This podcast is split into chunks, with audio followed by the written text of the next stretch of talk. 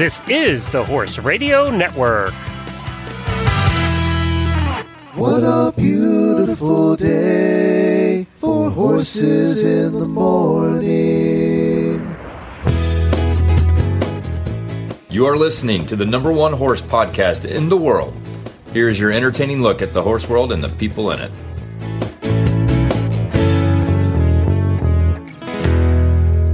I am Coach Jenn in Ocala, Florida.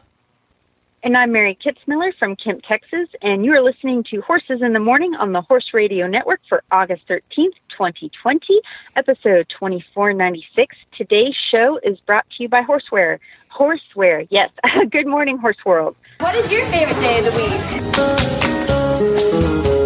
week? You never stop learning, you never stop understanding. It's more in depth than just riding a horse exciting knowing that for the rest of my life I could work on this and, and I'll never stop learning.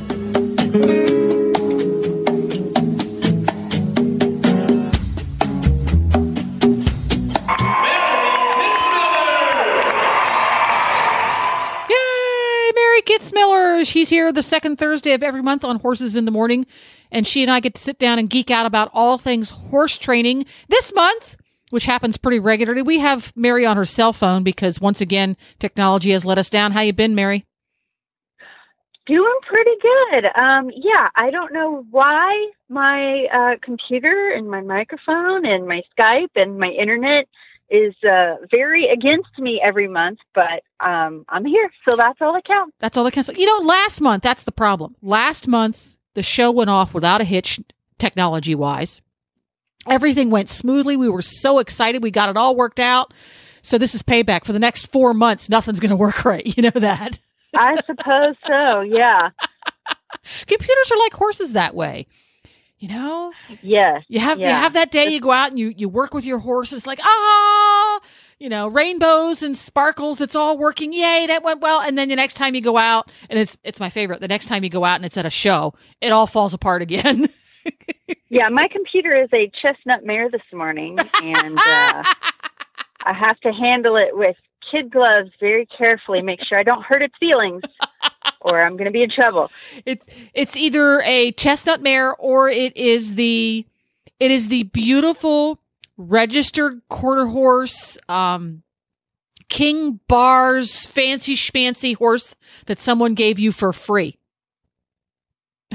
oh no, the free horses are they are fine. You could hit them with a baseball bat in the kneecap, and they're still sound. And uh, it's this is the one that this is like the imported Dutch warm blood that I waited on for ten years, and came came here and got all sorts of funguses, and and is lame, and so now he's an imported uh, lawn ornament. He's an imported lawn ornament. There you go. Well, every uh, every show we always start out with what what has Mary been up to and what has it inspired her to learn in the global view of horse training. And we talked about this, I think, a little bit last month. You got two new baby donkeys for it's Oh, for the Mustang Tip Challenge, right? Yes, it is in Texas the weekend of September 5th in Graham, Texas. It's a super fun event. If you're in the area, you're looking for a tame Mustang or a baby burro. Uh, there will be several available for adoption. And uh, I got two. I'm competing with one. The other one I got because my mom was there and she wanted four. So we compromised and got two. So you compromised on two? Yes. but they're lovely. Oh my gosh. So introduce give us the quick introduction to your now are they donkeys or burros or does it matter? Um, I have looked this up. It's interchangeable. It you know, it's the same. Um, burro is, I believe, donkey in Spanish, and burrito is small donkey. Um, not know but that. burro, huh? Did not know that. I know. Well, this is on my very cursory Google research. So if someone has different information, please update me. But burro is typically the term that we'll use for a wild donkey um, that is running running free in the wild. These two came from uh, the northwest part of Arizona, um, and uh, they're very very cute. They're under a year old and full of attitude and fluff. now, you have two. One that's kind of the grayish color, and one that's kind of the brownish color. Is that right? Yes. Yeah, I have one that's black with some white points, and then one that she looked real blonde when she was fluffy. And I finally caved and uh, and body clipped her because her fur was not dropping; it was getting all matted. She was she was hot, so I did a light body clip. So now she's gray. There we go. So and and the one of the two, what are their names? Uh, so my mom named them, and it's Paloma and Puebla. Um, Paloma is the little fluffy one, and I believe it means dove. And I looked up Puebla, and it's usually a term for city or people. So I'm not sure how appropriate it is, but it's cute. You know, if you don't understand the, the what the Spanish word means, the the, the word is cute. so There I guess go. we named her people or city. there you go. It's one of those exotic California kind of names, like when some uh, some Hollywood star names their kid um, Planet. You know, yeah, yes, or like, yeah, it's one of those. Um, but it does fit her. She's she's a very cute little donkey. so our training our training thought for the week or the month is what training donkeys taught me about training horses. Please enlighten me because I have never tried to train a donkey. Oh yeah. So um, I've trained I trained mules for years. I showed mules for years, and I've uh, started a few donkeys under saddle, and I've worked with feral donkeys. These are my fir- two uh, first. I've had a burro before, but she didn't get much training. She's just kind of hanging in my pasture, being cool. Uh, so this is my first real concentrated training with wild burros. And there is a great saying in the horse world and the mule world, and I don't know if it originated with Tom Dorrance or Ray Hunt. I know Pat Parelli uses the term all the time, and it is um, the way that you should train a horse is the way you must train a mule. And this is very true with donkeys as well, I believe. And what that means is um, mules and donkeys have less of a flight response than horses. Donkeys really have not not a huge flight response, um, and so you can't really bully a mule or a donkey the way you could with a horse. You could make enough noise and pressure to to kind of more I don't want to say force, but you you could kind of make a horse do more things just out, out of sheer I'm going to intimidate you till you do this. So it's kind of easy to find yourself going down that path with a horse of using just a, a bit too much pressure and not being patient enough and not waiting for for try from that horse. And you can get away with it to a certain extent with a horse. Mule or donkeys, no, they do not suffer the fools. And so, oftentimes with a mule, and especially with a donkey, uh, you're going to find yourself using alternative ways to train and really thinking about how you use pressure.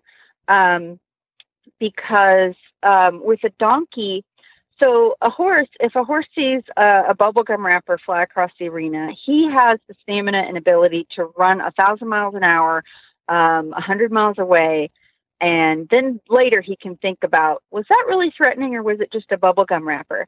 Um, so as frustrating as that can be with working with horses, it's actually very useful because it often doesn't take very much pressure at all to get a horse to move or or um, we use that flight response with horses in training. Sometimes we depend on it too much. Um, with a donkey, a donkey can't do that. He's got very little he, compared to a horse. He doesn't have the stamina to run and run and run and run and think about it later. He's got to really think. Okay, is this a bubblegum wrapper or a mountain lion? Is this worth running away from? And a donkey's response to something scary can often be the opposite of uh, of a horse in that they will freeze. And um, in some cases, a donkey will lean into pressure because in the wild, if a predator's attacking them, they will lean into them to see if they can get them off their feet, and then the donkey will use his head, neck, feet, whatever to fight. So their fight response is a little bit more prevalent than in a horse. And so um, using escalating pressure with the donkey uh, oftentimes just does not work. Um, I've seen people trying to load donkeys at a mule auction before with a two by four, and that donkey is like, nope. And when a donkey locks his knees and says no, it is not happening. I don't care Game on. what you do. yeah, I don't care if you get fireworks and set him off, you know, up his butt. He is not doing it.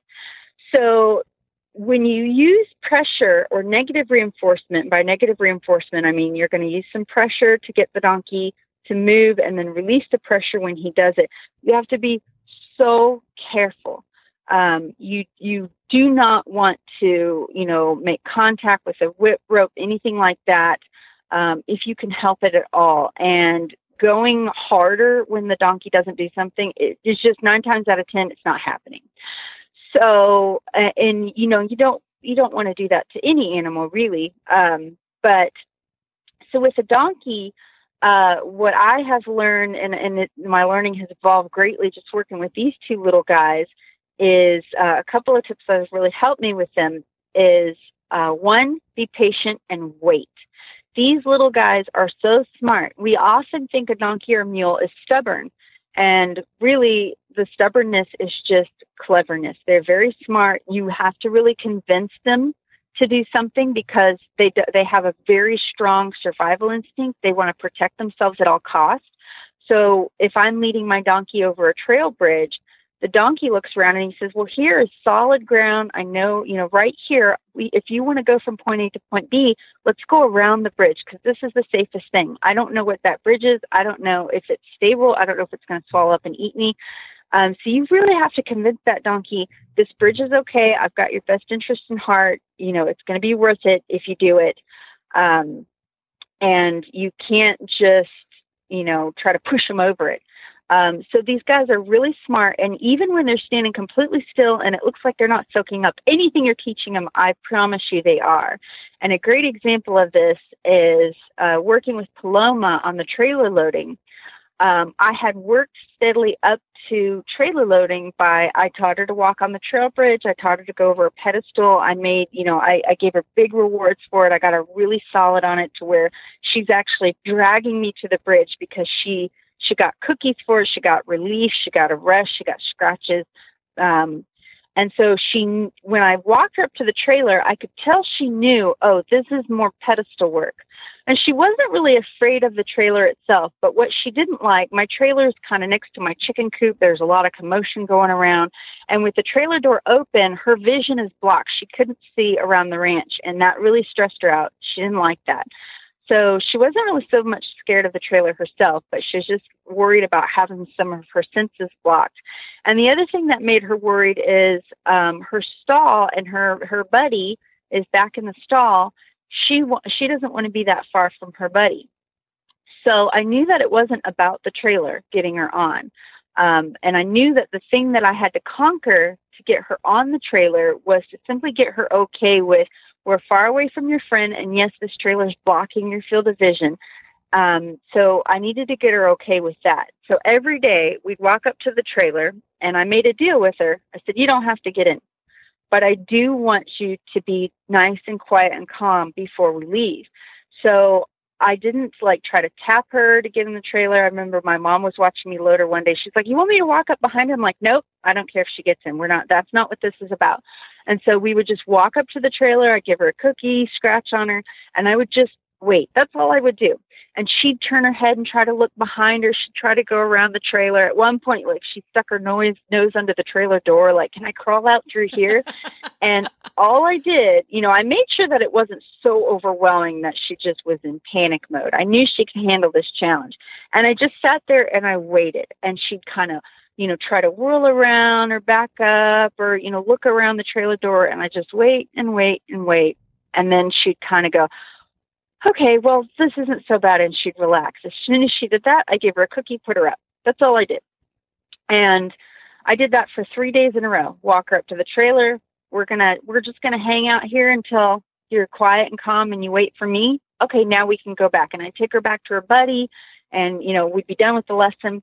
And then on day three, after a few minutes of her saying, I want to leave, I don't want to be here, I want to go this way, I want to go that way, um, she finally just kind of went, bounced right in the trailer. and she's totally, yeah. And uh, I gave her a handful of cookies. I said, You're so good. And I put her up, done with the lesson. And then every day since then, she walks up to the trailer, hops in like a pro. I don't have to tap her. I don't have to whirl the lead rope. She knows that the task is get in the trailer and you'll be rewarded for your effort. Now, if I had been more anxious about it and I had thought, I have to get you on the trailer lesson one, and I had tried to bother her and tap her and put the rope behind her butt and have people walk up behind her and, and everything, I would have ruined that lesson. And then getting her on the trailer after that would have been almost impossible. And donkeys, you know, they don't recover well from poor experiences. Um, so I needed to make sure that no matter what happened, we don't make this bad. We don't fight each other. I don't do too much too soon. I don't overwhelm her because she will remember that for the rest of her days and it could always be an issue. Um, a horse will forgive you for a bad trailer loading experience to a certain extent. But a mule and a donkey, if, if uh, there's another good saying about mules and donkeys, and it has to do with trailer loading, and it's um, if you trailer load a horse and he has a bad experience, he gets hurt in the trailer, say, he will always remember that trailer. But if you trailer load a mule and something bad happens, he gets hurt in that trailer, he will always remember who put him in that trailer.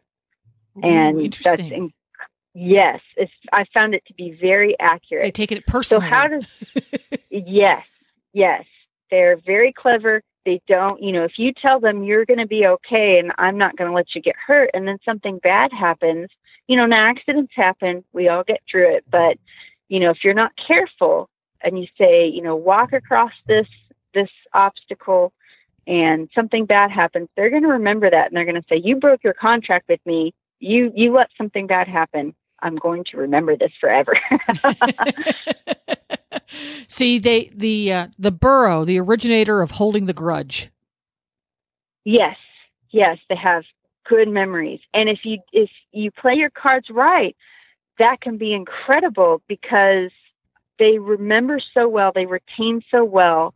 I can't tell you how many times I've trained a mule or a donkey and I thought, you're not getting any of this. Nothing happened today. And I put them up and I thought about it all night, like, ah, we just didn't get anywhere. And then the next day they came out and did it perfect, like they'd been doing it for years. Um, so, you know, I'd say, how does that all relate to horse training? Um, patience, number, number one. Um, you know, just, just be patient. Just wait for it. And then, then, you know, the next thing I would say is whatever try you would expect for a horse normally, like for a horse, I might have expected to get him right on the trailer first lesson, but for a donkey, I knew this might take a week. And that's okay. We're not going anywhere. We don't need to go anywhere. Um, if you can take some of that patience that that you have if you're training a donkey or an animal with less fr- flight reaction, um, and you can bottle that up and use it in your horse training, your horse training will get even better. It's uh, it works. If you can train a mule or a donkey, you can train a horse. It's like graduate work for horse trainers. Interesting stuff. Wow. So, and that, and again, you, you when you initiated, okay, we're going to learn how to get into a horse trailer recognizing that it literally wasn't about getting in the horse trailer. There were pre ingredients that needed to be taken care of before stepping in the horse trailer was a good idea to do. So I think more, one of the things as trainers we need to do is get better at recognizing what the real problem is. Is the problem really picking up the left lead or is it some prerequisite to that? Right? Yes and and and this this will actually tie into all the questions. We got great questions. this, great questions! Yay! Um, ninety nine times out of a hundred, it is not the trailer. It's everything that you need to get right when Before you go the to the trailer. Yeah. And and with a lot of horse problems, um, that you know, oh, he won't pick up his left lead, he won't collect, he won't trot, he won't he won't do this most of the time where, where we were able to recognize the problem where the horse is clearly showing us they are not going to do something they're not able to do something it's we're thinking of the finished maneuver and we're we're thinking of well my horse won't pick up the left lead. So you think well i need to tap him on the right hip. I need to do this and that and the other. But we're not thinking of what had to happen to make the lead happen. And i tell you what almost every time that I'm teaching a lesson, someone wants me to help them get their horse get the correct lead. Most, almost every single time, the problem with the lead is not in the canter, it's in the walk. The horse that can't walk right. If he can't walk a straight line, he cannot take the correct lead. I mean, you, you will probably get it out of luck. Um, but if he's unbalanced and he doesn't like to take the correct lead, and then you also don't have your walk working for you, he's definitely not going to get that lead for you. So, and you know, the problem is usually the horse is walking unbalanced. He's he's walking with his shoulder caved in or his hips swung out, or he's walking like he's you know a, a cat burglar and he's kind of sneaking and stopping and if if you cat can get burglar a good, walk. I like that. yeah, yeah, like he's just kind of tiptoeing and then stopping, so it's like a really pokey walk. Or he's anticipating the lead and he's kind of jiggy, jiggy walking, trotting, and not really walking. He's not going to take the correct lead. If if you can get a good, straight, extended walk on a loose rein, you can probably get that lead. Um, it takes very little other than just getting that nice balanced walk. So, you know, that all goes back to look at all the things, what has to happen for that lead to happen? And um, with donkeys, they sort of force you to really take that into account because, again, you can't increase your pressure and just wave a, pl- a plastic bag around um, because that donkey will say, "Oh no, now I'm definitely not getting in the trailer." You've got to really use your brain and think, "Okay, why doesn't he want to get in? What can I do to make getting in the trailer the easiest thing in the world for him?" There you go. Well, fascinating, great stuff. And speaking of prerequisites, if your horse has bug bites, hives, sunburn, etc., prerequisite, the thing to take care of that, it's not the sunshine the problem. It's the fact that he doesn't have anything covered up. So we're going to hear from our title sponsor, Horseware, who makes something called fly sheets.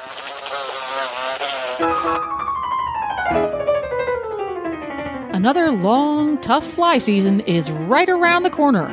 And the only choice for this fly season are the Amigo range of fly sheets because they're built tough and feature the latest in design comfort, bug busting technology, and sun protecting fabrics. And the Amigo range has a fly sheet for every budget from the Amigo Bug Buster Vamoose with no fly zone to the Amigo Bug Rug Fly Sheet. Find Amigo fly sheets at your local or online retailer, or you can visit horseware.com. That's horseware, H O R S E W A R E dot com.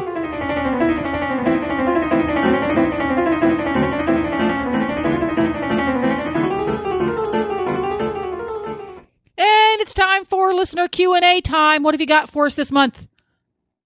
Okay, I'm going to start with Stephanie Eileen because she's been very patient um, asking this question. I believe she asked this last month and I didn't get to it. So we're going to do yours first. And her question has to do with clicker training. And she said, if you haven't already, how do you address a nippy horse who gets nippy and stays that way for a week after you try the first step in clicker training, which is not to be mouthy? I've had to throw positive reinforcement out the window, unfortunately, because we can't conquer this first step. Um, so I completely understand and empathize with your frustration. I've been here myself. In fact, this is probably the number one issue with people who first try clicker training.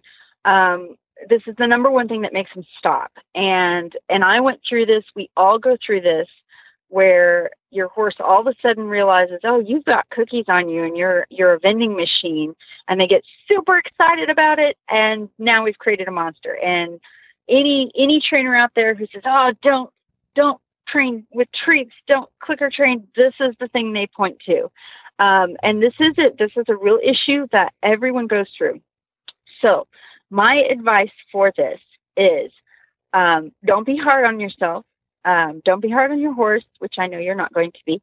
Um, but when you're starting this clicker training, if you're if you're thinking of exploring positive reinforcement in clicker training, um, just remember you are doing something with completely, you know, new and unique protocols that you're probably never used to working with before. It's it's a whole new world of training and thinking about training, and um, you know, it's it's you're going to open a can of worms, so to speak. So, what I would recommend to anyone, and I and I've told anyone who has asked me about clicker training to do this, is find a really good program and invest in it. Um, because when you see clicker training online, you see someone do it on YouTube, and you're like, "Oh, I could figure this out." Um, a lot of it you can. It's it's very accessible. Um, but when you run into an issue like this, it's like, well, what do I do now? It's almost like trying to train with oven mitts on. Like you feel like that's a good analogy. yourself.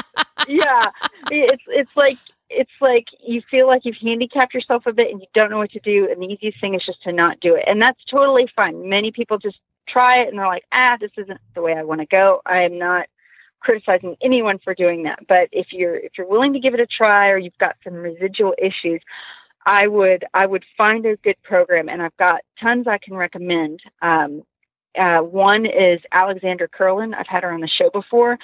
She she has my favorite, most comprehensive work with Clicker that I've seen, and she addresses this issue very heavily in her work. She, you can find her online. I think her website is the Click That Teaches. Um, I think it's the click that clickthatteaches.com, but if you Google her, she's incredibly well versed uh, in the science of it. She comes, a lot of people who get into it maybe not didn't start with horses, but she's got horse background. She's uh, she does some incredible work. So anything that she puts out there, she's got an online course. Totally recommend. Um, I've got an intro DVD uh, on my website, marykitzmiller.com. You can look into. There's another website um, of trainers in the UK, Connection Training. There's uh, Shawna Car- I can never get her last name right. Karrasch. Karrasch, yes. Uh, she has a show, uh, I believe, um, and she does incredible work. But I would definitely, it's worth the time and expense to look into a program, study it thoroughly, and they've got all that information on how to tackle that. But um, I'm also going to dive into it right now. So, with clicker training, the first lesson I teach is actually targeting, uh, but the second lesson I teach is what Stephanie is dealing with, which is um, my horse realizes I have cookies and he wants to bite my arm off. What the heck do I do? So, with clicker training, at least for the first several steps, you are uh, really going to eliminate using what's called positive punishment, which is my horse bites me, I whack him in the face. Uh, you want to prevent that so you don't have to go there, where you have to back your horse up, push him off of you, or bop him on the nose. Um, you really want to avoid that because it'll kind of mess up your first steps and make it even more confusing for the horse. And you might even find yourself in a really bad cat and mouse game where the horse is like, especially if it's a baby, and I think Stephanie's is a really young horse she's dealing with. Um, the horse will go, okay, how fast can I try to get the cookies from her before she whacks me in the face? And you've got this back. It just doesn't work. It's just a, a messy situation. So, how do you teach them without, uh, you know, getting hurt or getting them stepping in your space? Um, you want to use what's uh, uh, what I would call uh, a protective environment, protected contact. And what I will do with a horse like this that is so mouthy it's becoming a nuisance is I will put them behind a barrier. So, like a stall guard is a really good one where they have the freedom to, to stick their head over and they can access you and access the cookies, but there's that barrier. Um, I've done it uh, on the other side of round pen panels before. And what you're going to use, what you're going to do is the horse is being uh, pushy, you're going to use what's called negative punishment, which means I'm not playing this game with you until you're behaved. So by using a barrier, uh, a fence, a stall guard, a panel, something solid uh, that they can't push through, if my horse gets silly, I can just take a step back and I'll just stand there and they can give me all their mean faces and stretching out toward me all they want. I'm just going to stand there and wait, just like I was talking about with the donkeys. I'm going to wait until you're quiet. And then when you're quiet, I'm going to click and say, that's what I would like. And I'm going to hand them the food. If the horse is particularly mouthy about taking treats, you can give them the treat in a bucket. Um, Alex Kurland has a really good method where she'll p- put the treat in her hand closed and kind of slide. She'll hold on to the horse's halter, slide her hand down the horse's face, and give the treat kind of through the corner of their mouth. Um, so it's a very uh, methodical way to keep the horse from reaching for you. Uh, the other thing I would do in this case is look at the treats you're using. You might be using something that's too high value. So, like the horsey equivalent of birthday cake, which is my favorite dessert, that might make them just a little too nuts. You might want to switch to something like grass pellets, which is like delicious, but eh, it's like if you gave me carrot sticks. I'm like, well, I don't hate these, but I don't, I'm not going to go nuts over them either. So if they're getting too rambunctious, switch to a more low value treat, something that they'll still take, they'll enjoy, but they're not nuts over it. Um, so I would work on that. And what I do when I do this lesson is I'll stand next to the horse, but not so close if the horse is particularly pushy that they can actually make contact with me. And I stand at an at ease position. I put my hands in front of me and I hold one hand in the other and I'm facing forward, kind of parallel with the horse's neck. And this will become my default cue. When I take this kind of at ease position, my horses that are clicker trained at this point know, oh, this is our we're quiet pose. And they know to stand straight and quiet. Um, also, it kind of keeps your fingers and everything out of the way so the horse can't reach for you. And I will just wait, and he might try to reach for my cookie bag, and I'll just sit there waiting, and he might, you know, try to stretch his head over the stall and be silly and make silly faces and I'll wait until something happens. Maybe something distracts the horse and he looks away. Okay, click, treat. And the other piece of advice I'll give you with this, and I went through this myself, and I think I almost at this point think everyone has to go through this because I keep telling them over and over again, you need to do it this way. But it's not until their horse is a nuisance that they go, oh, yeah, I do need to do it that way. You cannot work on this enough. I work on it every day several times a lesson with all my horses, no matter how advanced they are. And the reason I do this is one, it's a reminder that, yeah, we just did something really fun and energetic and crazy, and you just got a good treat, but let's come back and be quiet now. And um, it will just continually reinforce that we're going to be quiet, we're going to be quiet, we're going to be quiet. The other reason that this is so valuable, and this took me a while before I understood the value of this, is it's not just about getting them to stop mouthing me for cookies. We need to teach this with our horses, regardless if you're treat training or not, of let's have our quiet time. We're going to stand and wait. Because in that horse's life, you, you like half of the time we spend with him, we need him quiet and waiting, whether I'm holding him for the farrier or I'm waiting in the lineup um, at the show for our placings or I'm waiting on deck to go in and show my horse or I'm waiting at the trailhead and my friends, you know, still saddling up and we've got to wait and be quiet. And if you train this, like you can't do it too much. It is impossible to do it too much. You will be so surprised at the change in your horse just, you know, everywhere in general. It, it's not always just about getting him to behave around food.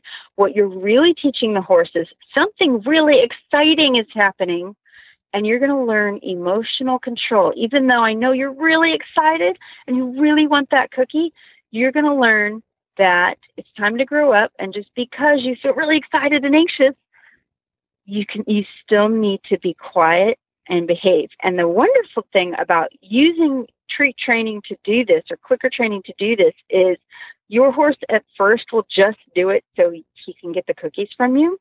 But after a while, he's going to associate standing quiet and being a good boy and, and being soft and relaxed and listening and waiting for your cue. He's going to love doing that because he's going to associate with all the times he did it and he got cookies. Um, so you can actually make your horse crave being calm and quiet and stationary. Um, so it is really worth looking into. But I'd say the number one thing, you know, I hope this advice helps. The number one thing if you're interested in, in, looking into this, is invest in a good program. Um, find a trainer in your area if one's available. If not, you know, feel free to contact me. I've got loads of good recommendations of things that'll get you started. So get, I, I hope get that Mary's DVD. Yes, that's, I have one of those. That's my that's my contribution because it looks so easy on the surface. Wait till your horse does what you want him to do, click it and feed it. But they're just like anything else, whatever method training really, really well so that you have the kinds of success that you admire in your mentors. is hard. There's there's so many tiny subtleties that as a newbie we're unaware of. Get the DVD, you'll be doing yourself a favor. There you go. Yay! All right, great. Thank you, Stephanie Eileen, for the question because that one applies to so many people. What's next? Okay, uh, so let's see here. Um, best way, this is from Amanda Kramer. Best way to discipline your horse. Backstory. Oh, ding, ding. wait a minute, was- wait a minute, wait, wait, wait. We need Yes. this. We need this backstory.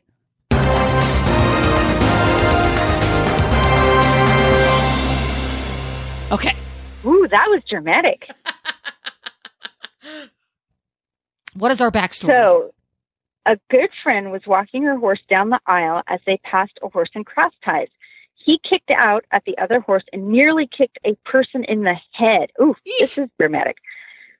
This horse is starting to kick out more and hmm. more, both when ridden and not. Pain has been ruled out by vet in chiro. Everyone believes it's a behavior problem. The on site trainer had her lunge him for an hour to teach him being naughty means you work. But will he really make the connection? Great question. Um, so I'm going to take your word for it, and we're just going to put the the possible pain um, issues aside. Although one thing I might add is you might look into possible digestive upset, but I'm sure your vet probably covered that base. And by digestive, you know, possible ulcer problems. Um, the next thing I'm going to throw in there that is not necessarily behavior, but you should look into it is environment. Uh, how much time is this horse spent in a stall? Does he have a social network? Does he have horses he can interact with, whether it's in turnout or like good over one. over Yeah. a fence? Um, I would say, how often is he exercised? Is he in a stall most of the week and maybe ridden 30 minutes two or three times a week? Uh, I would look into diet. Is he on a high powered grain that's really meant for barrel racers, um, but he's getting ridden like a trail horse? All of these are very important. So, you know, I would encourage you to dive a little deeper into those areas. Look into environment. Um, turnout does a horse a world of good. Getting him out of that stall as often as possible, even if it's to go on a walk, does a world of good. Him having, uh, being able to have social uh, interactions with other horses as long as it's safe, you know, and they get along, um, and not overfeeding. a lot of horses were feeding rocket fuel for, you know, he just needs to go from point A to point B for a couple of minutes a few times a week. Uh, so those are all, so we'll get that out of the way and let's go to behavior. Um, so uh, the lunging, the the the taking the horse out and lunging him for an hour to um, that uh, I'm on the fence about it. Exercise is good. Exercise does a world of good. Lunging, I think, is often misunderstood because for the horse, other than getting them fit and you know getting them uh, getting their muscles warmed up, getting you know getting a little bit of the energy out, it's very great for that. But after a while, uh, your horse will become very fit and the lunging just becomes redundant circles. And I've seen horses just turn their brain off and they'll be lunged for an hour and then you swing a leg over the stirrup, you know, you, you swing a leg up and get on and they still crow hop with you. Um, I've, I've seen horses, they can just kind of turn off after a while with lunging because it's just round and round and round in a circle. And once that horse gets fit, then you have to lunge them longer and longer. You're really not engaging their to- brain, are you? Exactly. Yeah. And some horses, lunging actually amps them up. Some of your more hot blooded horses, like I had a Morgan that was this way, uh, she has the stamina of a freight train. She's not, this is not going to do any, it's not going to humble her in any way. It's not going to tire her out in any way. These horses were bred to work in the fields all day and then go win the races at night. So lunging for an hour, this, that's nothing for her. Uh, and I also wouldn't want to use lunging as uh, a punishment. I don't want him to go, oh God, lunging again, because that's a valuable thing that I, I need for my horse. I do want him to enjoy his work. So I would say in addressing this, um, one thing I have noticed the better and better I get at groundwork with my horses is I don't have a horse that'll do this. Um, my horses, if I'm, if I have my hands on them, they will not go after other horses. They will not kick out at other horses. I have been T-boned on my horse by uh, other horses that have run into my horse, and he knows just nope. I'm not reacting. I'm just going to try to survive, and that's it. Um, and the reason for this, I believe, is a good groundwork program. And here are some things that I would look for in a good groundwork program. Um, you want to focus on precision, variety of exercises, and a balance of sensitizing exercises, meaning you're going to teach him how to move his feet in different ways, and desensitizing exercises, meaning you're going to teach him how to acclimate to certain things and not react to everything. Um, and so there's several groundwork programs out there that cover all the bases. And even though this problem seems very specific and you almost want to address it in a very specific way, um, if you were to send this horse to me to train and you say, oh, he has this problem, he kicks out at other horses and he's kicking out more and more, I would do the same groundwork with him that I would do with a Mustang that had just come off the range and I'm starting for the first time, or a, a, an old show horse that just needs legged up, or a horse that won't get on the trailer, or a horse that won't line up to the mounting block. It's all the same to me. And it's all about getting precision and control with those feet. So that involves I'm going to teach them how to yield their hindquarters, how to move their rib cage, how to move their shoulder, how to go forward, how to go back, how to soften to pressure, how to be acclimated to things like tarps and bags and and things like that.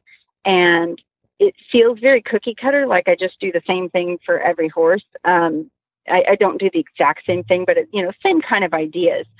But go for a horse that goes through that, I find that any big issues that they have are either gone completely by the time we've completed our groundwork, um, or they're now incredibly manageable, and I have the tools to fix them. So this is very tricky if a horse is kicking at another horse in cross ties in the barn aisle. It would be extremely hard to punish them in that moment because you're in an unsafe space. Um, there are people there. There's another horse that is restrained. You don't want to upset him and have him have an accident in the cross ties. You know, you might be on a concrete uh, floor with, and the horse has shoes on.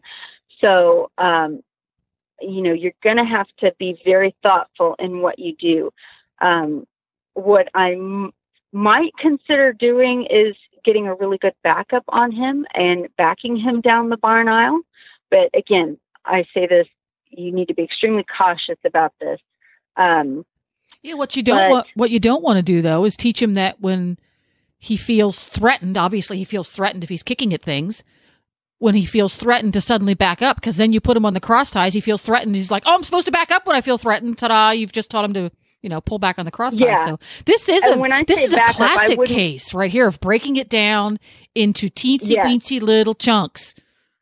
Yeah, and when I say backing, I don't mean like punishing him, making him run back down the barn aisle. I would, t- you know, teach him in the arena. Here's how you back, and then, um, and I used to do this with horses uh, quite often. Is in if I had to go a very short distance, let's back from point A to point B, and I do it very calmly.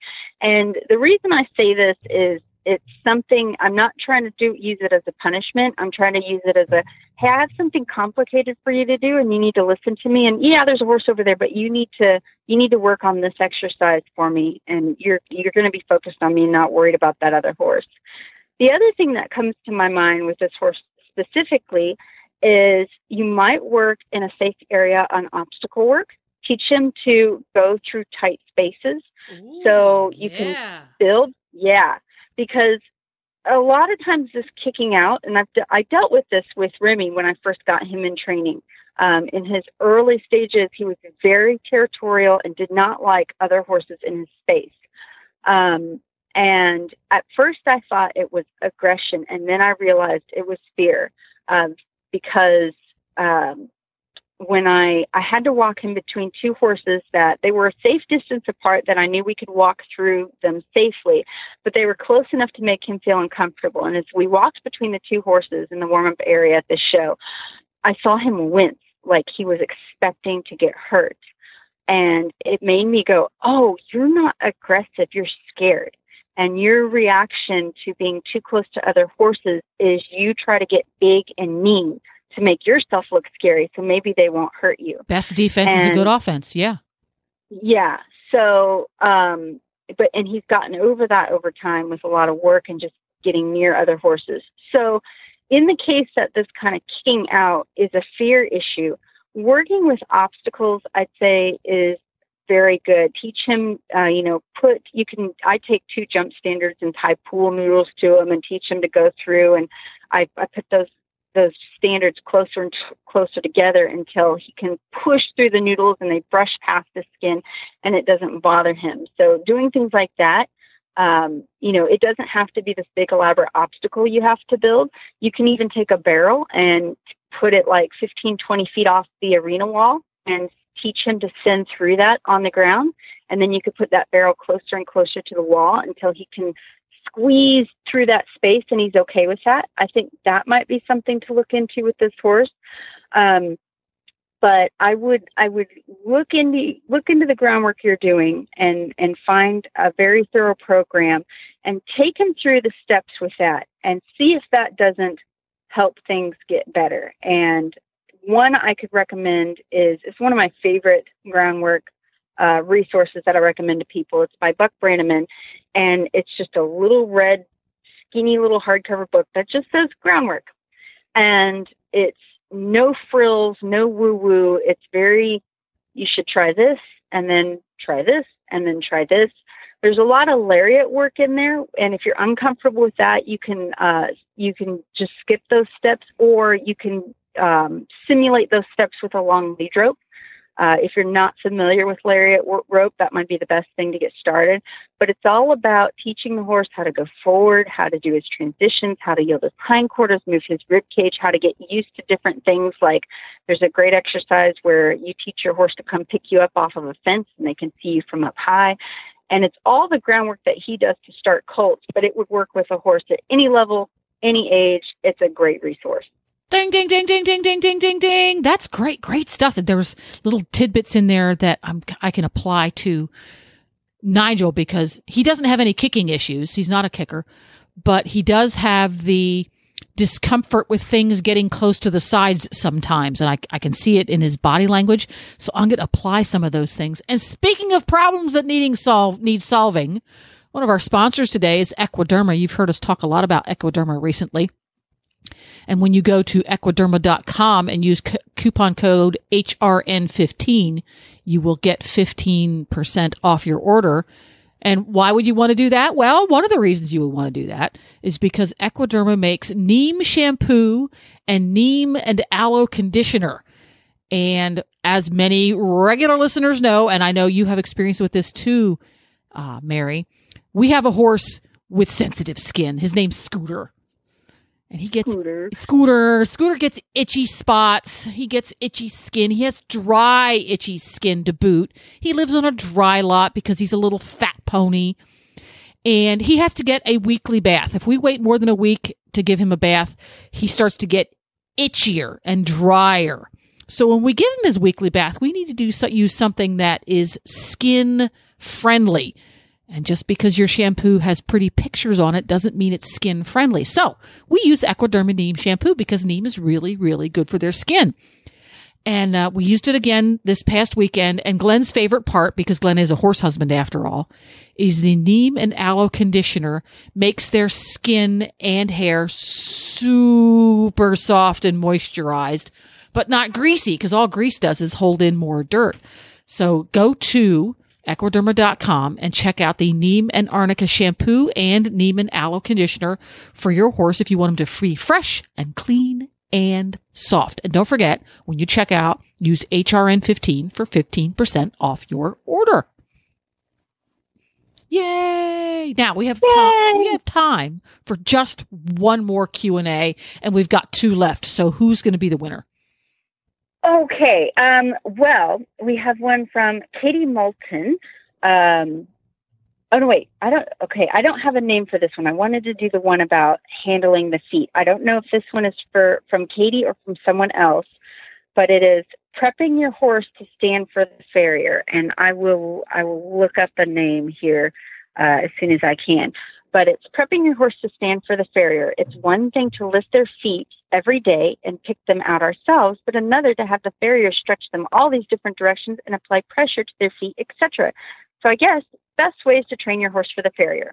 Uh, this is a great question, and I'm so happy that uh, you're being proactive and uh, making your farrier's life easier because farriers aren't meant to be our horse trainers and it's just it's great for them uh, if we can make our horse as best as they can be for them. Um, so i actually learned i, I worked um, one of my first jobs was for a clinician uh, in the kind of western side of things and I've changed my program a lot since working for them. But one of the best things I did learn from them was feet handling. Um, and we had to trim a lot of the horses at this ranch. And he had us trim, uh, we did a lot of horse breeding. And a lot of the mares, we used um, what, uh, recipient mares. So these are mares that you would take the embryo from your fantastic show pony that you want to keep showing and don't disrupt their career. And we put that in a recipient mare. And a lot of these mares are just, they came from kind of varied backgrounds. A lot of them were pretty rank. Uh, they were just sort of horses that fell through the cracks. Maybe they, they were really troubled in a past life. Um, and so they got a second, second shot as baby carriers. Um, but most of them were not very good about having their feet handled. And he would not let us bring them into the barn to trim their feet. We had to go out to the pastures and trim them out there. And this was uh, in the northern part of the country we'd have huge snow drifts, and you don't want to be out there any longer than you have to. So in the summer, um, I would make it my mission to make sure this horse handled so well with their feet that I could go out there and trim their feet in five or ten minutes and not get frostbite. So That's what pretty I would do with motivating. horse, That's very it, motivating. it was, and it made me excellent at getting horses' feet handled. Um, so one, just like I've mentioned in several of these other questions, good groundwork program. That's the start right there. Um, it, you know, good thorough groundwork program where you're working on getting control of their feet. It's got a good balance of sensitizing and desensitizing. There's a lot of programs out there that cover all those bases. Um, now, specifically to the feet, um, if it's a wild rank mare that has to be roped to be haltered, which is what I dealt with a lot of the times, um, you know, I'd put her through the groundwork paces. But when it came handling their feet, I don't want to been down there and have my head, you know, in kicking range um, with this horse the first time I go to touch their feet. So I would take um, uh, one of those little training sticks. You can do this with a whip, just something that's an extension of my arm. And I would touch them all over all four legs until they could accept that. And not just the outside. I'd go the inside and outside, and not just the part I'm going to pick up, all the way up to the elbow, all the way up to the stifle. I make sure I could touch them everywhere with that stick, and they would stand and be quiet. Um, so that's number one. Make sure you can touch them anywhere with something you're using as an extension of your arm. Um, and don't, if it's a dressage whip, don't, make sure you're not tickling them. Make it a nice firm, like make contact and rub all up and down until they'll stand and be quiet. Stand at the horse's shoulder when you do this. If they kick the whip out of my hand, it's fine because I'm at the shoulder and uh, I'll just go pick up the whip and start again. Um, so stand at their shoulder, have a, a loose grip on the lead rope, but not so loose that they can wheel around and kick you. So you want to hold your lead rope about oh a foot from the halter, um, and you're not going to pull on the horse unless they move. You want to keep their head straight or uh, tipped slightly in your direction. If they look the, to the opposite side of you, make sure you straighten their head because if they look to the opposite direction, it's very easy for them to swing their butt into you and hurt you. Um, so, you know, stay at the shoulder, keep their head tipped towards you. If they move when you're doing any of this, just go with them, tip their head towards you, and move in a small circle. Not even really a circle. You want to be yielding those hindquarters. The horse, and just go with them as long as they want to move around. Because they're moving in such a tight circle, they realize after a while, this is hard work, it's not worth it. And then when they stand and relax, release the pressure, love on them, give them cookie, whatever you want to do, just let them know that's what I wanted. Um, I also do this with a long lead rope. I um, I take the lead rope and I swing it to where it wraps around their hind feet, their front feet, and make sure I can handle. I can get them to handle that. Um, the next step that I do with my long lead rope is I will take it. Uh, so for the front feet, I run the lead rope through the front legs, grab the end of it, and I'll lightly seesaw that rope all up and down their legs. Um, and again, stay at their shoulder. Make sure you don't have too much slack that the horse can wheel around and and get you in a bad spot. But don't give them a chokehold if they're standing still. If they move, just go with them. Keep the nose tip towards you. Stay at their shoulder, and do it on all four legs until they can stand perfectly still for that. Next step is I will have that leader up in the same position to where you know it's wrapped around their leg, and I will take. Um, I will let it go down below their fetlock, and I will practice just lifting their legs one at a time. Um, so, like for the front feet, I'll kind of stand out from their front foot at about a 45 degree angle, and I'll lightly put pressure on the rope until they lift their leg and step toward me. So you're kind of leading them by their feet. With the back foot, um, I will stand at their shoulder, put the rope um, around their back leg, um, and let it go below the fetlock, and I will just lift their back foot kind of to the position like if I were to put it on a hoof stand. Um, and if if they kick it, even if they kick the rope out of your hand, no problem. Just start over. But you're going to hold um, hold that foot off the ground, and you might have to start with just a few, like an inch off the ground, until you see that leg relax, and then release, and let them know when you relax and give to that pressure, you're going to get released. So that is all simulating me picking up their feet, but I can stand upright at their shoulder, alert. And when they can handle all of that well, really well, now I feel safe going to pick up your feet. Um, before I go to pick up their feet, I go in with my hands. So I'm going to do the same thing with my hands I did with the other two tools is I'm going to rub my hands all up and down inside and outside of all four legs until they can stand still and accept that. A lot of times we're trying to pick up the feet of horses that don't even want you to touch their legs. If I can't touch their legs, I am not picking them up. So I make sure my horse can stand quietly while I rub all four legs inside and outside. And, you know, break this up over, it might take several days. You can just work on this five minutes a day as you're grooming your horse. And, and um, I also don't do this um, if your horse is particularly problematic. Don't do this when they're tied up. I take them to the middle of my arena with soft footing. Everything's controlled. There's there's not a chance of them pulling back and panicking. Um, and then I'll progress to tying them up later. So I do that with my hands. Now I'm ready to start picking up feet. Um, I will run my hand down their leg and give their chestnut a, a light squeeze for their front leg, and I just wait until they buckle their knee. And I'll do that over and over till that becomes a cue. When I squeeze your chestnut, just buckle your knee. I won't even try to pick it up at this point. Just squeeze your chestnut, buckle your knee. And so they understand just to relax that knee and, and get it loose and ready to pick up. For the back legs, I run my hand from their hip to their hock, give the hock a light squeeze. Be mindful of this. Um, they shouldn't be in a kicking mood at this point if you've done your homework and groundwork correctly. Uh, but they might kind of get shocked and kind of shoot the back leg up a little bit. So just keep your wits about you. I'll just lightly squeeze that hock until they relax that leg and pick it up and release. And you'll find if you do this over and over with the back leg, for instance, eventually they'll realize, well, it's just easier if I just cock this hind leg and relax like this. When they do that, that tells me, okay, now I can go in and start picking up that leg. So now you're at the point where you can actually start picking up your horse's feet. I pick up their foot and I hold it if I'm able until they're relaxed. And then what I do is I completely let go and drop their foot. The reason I do this instead of just putting it down is I want the horse to support himself on his other three legs. And he needs to know that I might let go at any moment. And if you are leaning on me with all your body weight, you're going to get off balance. So you want to make sure, you know, you want to make sure and keep your weight on your other three legs. So um, that teaches the horse not to lean into your farrier and lay on them. And if that happens, if I'm picking up their foot and they lean on me, I just let go. It's like, okay, uh, that we're not playing that game, and they go, oh my gosh, that was shocking. So they learn to keep their weight supported on their other legs.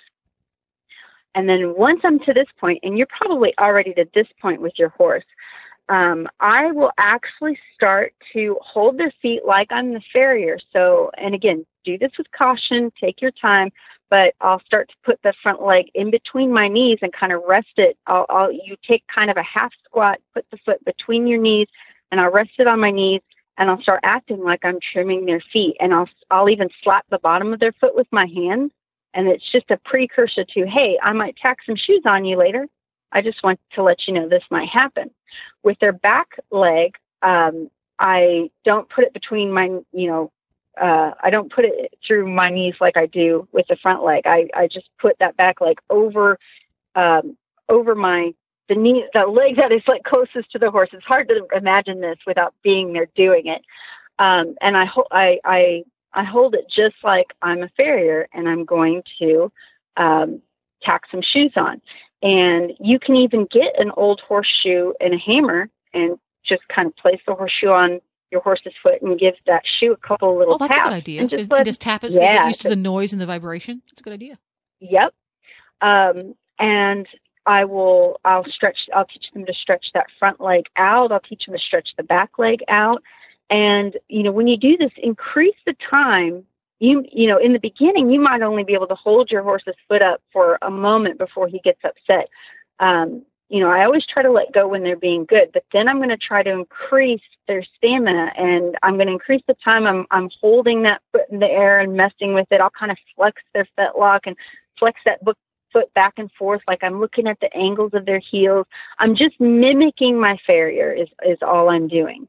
Um, the best time of day to do this, uh, I would do it after your ride before you put the horse away because they're probably a little tired, will a little willing to stand. And then when they've done a good job, you get to put them back in their stall. So they're like, oh, that was a nice way to end the session. And they might actually start looking forward to it. Yeah, cool. A a word of warning here. You may have a horse that, like I have, after Nigel goes for a ride, he needs to go back to his stall and have a drink and a pee first. Oh, yeah. First thing he has to do before he after he rides, especially the pee part. He always has to pee after you ride.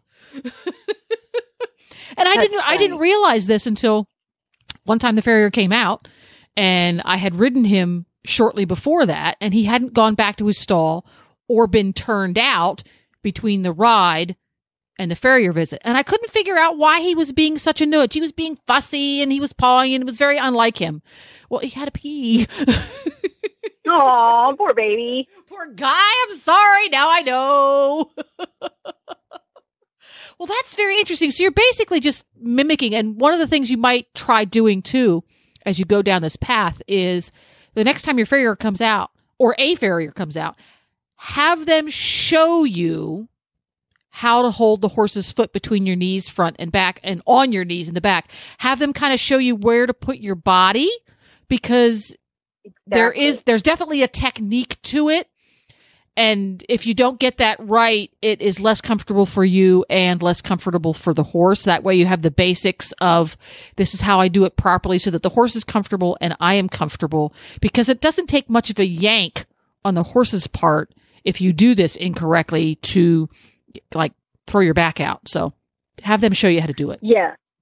Yep. And your farrier is also going to have good tips. Um, like mine, I had a Mustang that was particularly protective of his back legs, and he showed me a great way to pick up the back feet that can uh, prevent them wanting to kick. He, it, it's hard to explain, but I would ask your farrier. You know, I, I take my hand and push against their hip bone and push it away from me, and then I take my other hand and run it down the horse's leg to the fetlock and pick up pick, pick up and kind of pull the leg forward. And it's a way to start getting that horse to pick up his feet.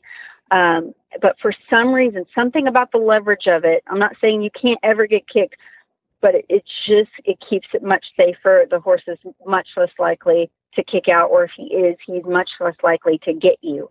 Huh. Um, yeah. So yeah, ask and ask your farrier if he has any good tips for it because these guys, any farrier who's done any amount of work has worked with the wildest, craziest horse in the world, and um, they get good at it. They shouldn't have to, but they do. Um, so they, they'll often have a good, you know, tip of, of ways to pick up your horse's feet or get, getting your horse ready for the farrier. Cool. Great stuff. Great question. We haven't done that one before. Well, we're Yeah. we're running out of time a little bit, but stay tuned to auditors because we are going to I am going to have a quiz question for Mary afterwards for you auditors. But after for for today's show, that's about a wrap. Where can people appropriately stalk you online, uh, get your artwork, get some DVDs, etc.? Lots of places. Um, I'm on Facebook. Uh, Mary Kitzmiller Horsemanship is my Facebook page. I'm also on Instagram under that name. Uh, for our artwork that me and my mom do, it's Troublemaker Trading Company. Also on Facebook, Instagram, online. My website is marykitzmiller.com. And uh, feel free to reach out if you have any questions. Cool. And we will see you back again next month on the second Thursday. And we'll geek out about training again. If you want to submit a question for Mary, you have to be an auditor to do that. And to be an auditor, you go to horsesinthemorning.com and click on the auditor banner, which is, I think, on the right hand side of the page. We make it pretty big. It'll be easy to find. And there you will learn how to become an auditor for as little as five bucks a month, where you get cool auditor privileges, amongst those submitting questions to Mary and other hosts. And you also get the special auditors only version of the show, Horses in the Morning, which comes out periodically and regularly, where we get to uh, have a little extra chit chat. So until next time, we'll see y'all. Hang on, Mary. We're going to be back. Okay.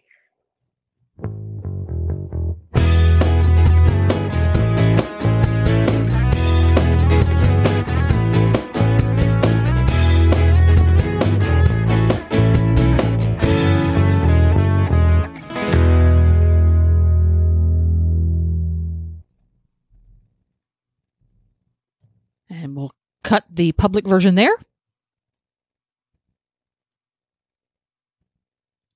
All right. Auditors, stay tuned. Woohoo! This is my first time I've ever done the auditors version, Mary. Oh, yay. Yay, exciting. I had a I have a quiz question for you for Nigel. Okay. This this is something that I have struggled with with him. I don't practice it often, but we can't get the whole open and close the gate from on board the horse right. right. And it Uh-huh. finally dawned on me why the other day. Whenever he moves away from my leg laterally, he's very good about it. He tries very hard. It, it's it's a bit tricky for him because he doesn't have the best lateral flexion behind, but he he's being as obedient as he can. Left leg, right leg. But when he need when he moves he needs to move away from my left aid towards the right. If there is something on the right side, he's not going to move. He will not get closer to it. For example, if I'm standing at a gate and I need to move the gate and to get through the gate, I need to move him away from my left aid towards the right so that I can push the gate. But even if we're Mhm. five feet from the gate, he struggles a little bit with moving towards it. But we've, and I can get him to do it, but he gets there shoulders first. And then he swings his Mhm. haunches because he's very resistant to that. And it dawned on me yesterday when I was ponying Scooter. We pon- I pony Scooter a lot. In order to get when I pony Scooter, I pony him frequently on Nigel's left side because Scooter is more Mhm. obedient. But what happens is Scooter gets very close to Nigel and gets into his personal space just to irritate the devil out of him. hmm And when he does that, he squishes my foot. So what I want to be able to do is I want to be able to tell Nigel, shove Scooter out of the way, get him away from my foot. But I c- I can't get him to do that because he will not move towards something with my aids, whether it be a gate, a piece of fencing, or a pony. So how can I break that down to teach Nigel, Nigel that when I say move towards the right, even if there's an object there, it's a good idea to move to the right. Ooh, good question. Um, well, specific to the gate, I'll tell you one of the things that I figured out on uh, doing the Mustang makeovers is um, they used to make the obstacles quite a bit uh, scarier than they are now. They had like shrubbery sticking out of them, and and I learned from the first year doing the Mustang makeover that you could have your horse opening and closing a gate or picking a lariat up off of a pole that you need to rope something in the class. You could have them doing that at home, terrific.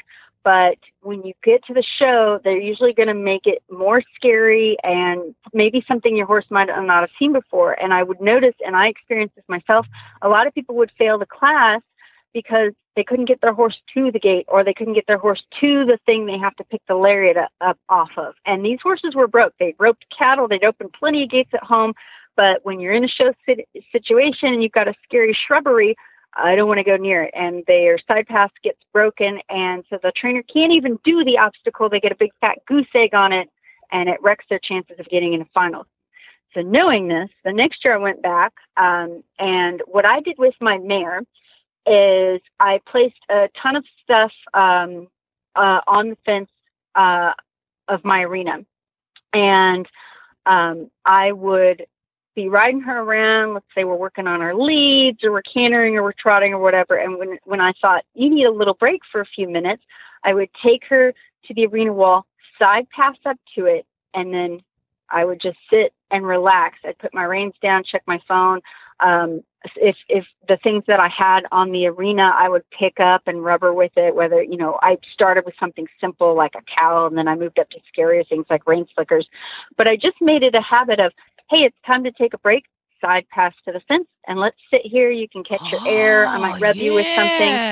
And I got her like you actually will get the opposite problem of now they're going to rub your knee off on everything because they want to side pass toward it but I wanted that on her a little bit because then when I go and, and I did it with progressively scarier things and anything like that I had set up, whether it was an obstacle that you are meant to side pass up to or not, you know, jump standards, whatever, I'd say side pass up to this and take a break. And um, that just made her go, Oh, I love side passing up. Yeah, things." see that. See, um, light bulbs are coming off. So what I can do because he has discovered the joy of taking a break.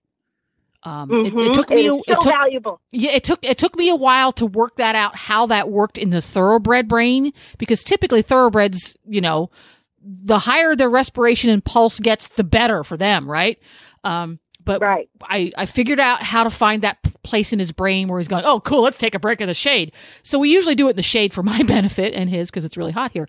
But using that break time, which he now craves, oh, you know something? We're going to take a break and we're going to do that by side passing and hanging out here half an inch from the gate and just hang out so that because right now when i when i side pass towards the gate he goes oh this is the thing i hate to do oh this is the stressful thing and he starts to kind of blank out and shut down a little bit because he associates it with something that he finds either physically and or mentally difficult to do. So i like that. Side pass up to things like gates or a jump that i have there where he has to in order to get the break he has to stand very close to it and parallel to it. I like it! Yay! Ding ding Yep. ding ding ding! And let's say he's like extremely phobic of doing that, you might start with, well, let's side pass to where we're five feet away and rest there. You know, find a starting point. parallel to things Um, yeah yeah, to where he'll he'll be comfortable when you say it's rest time.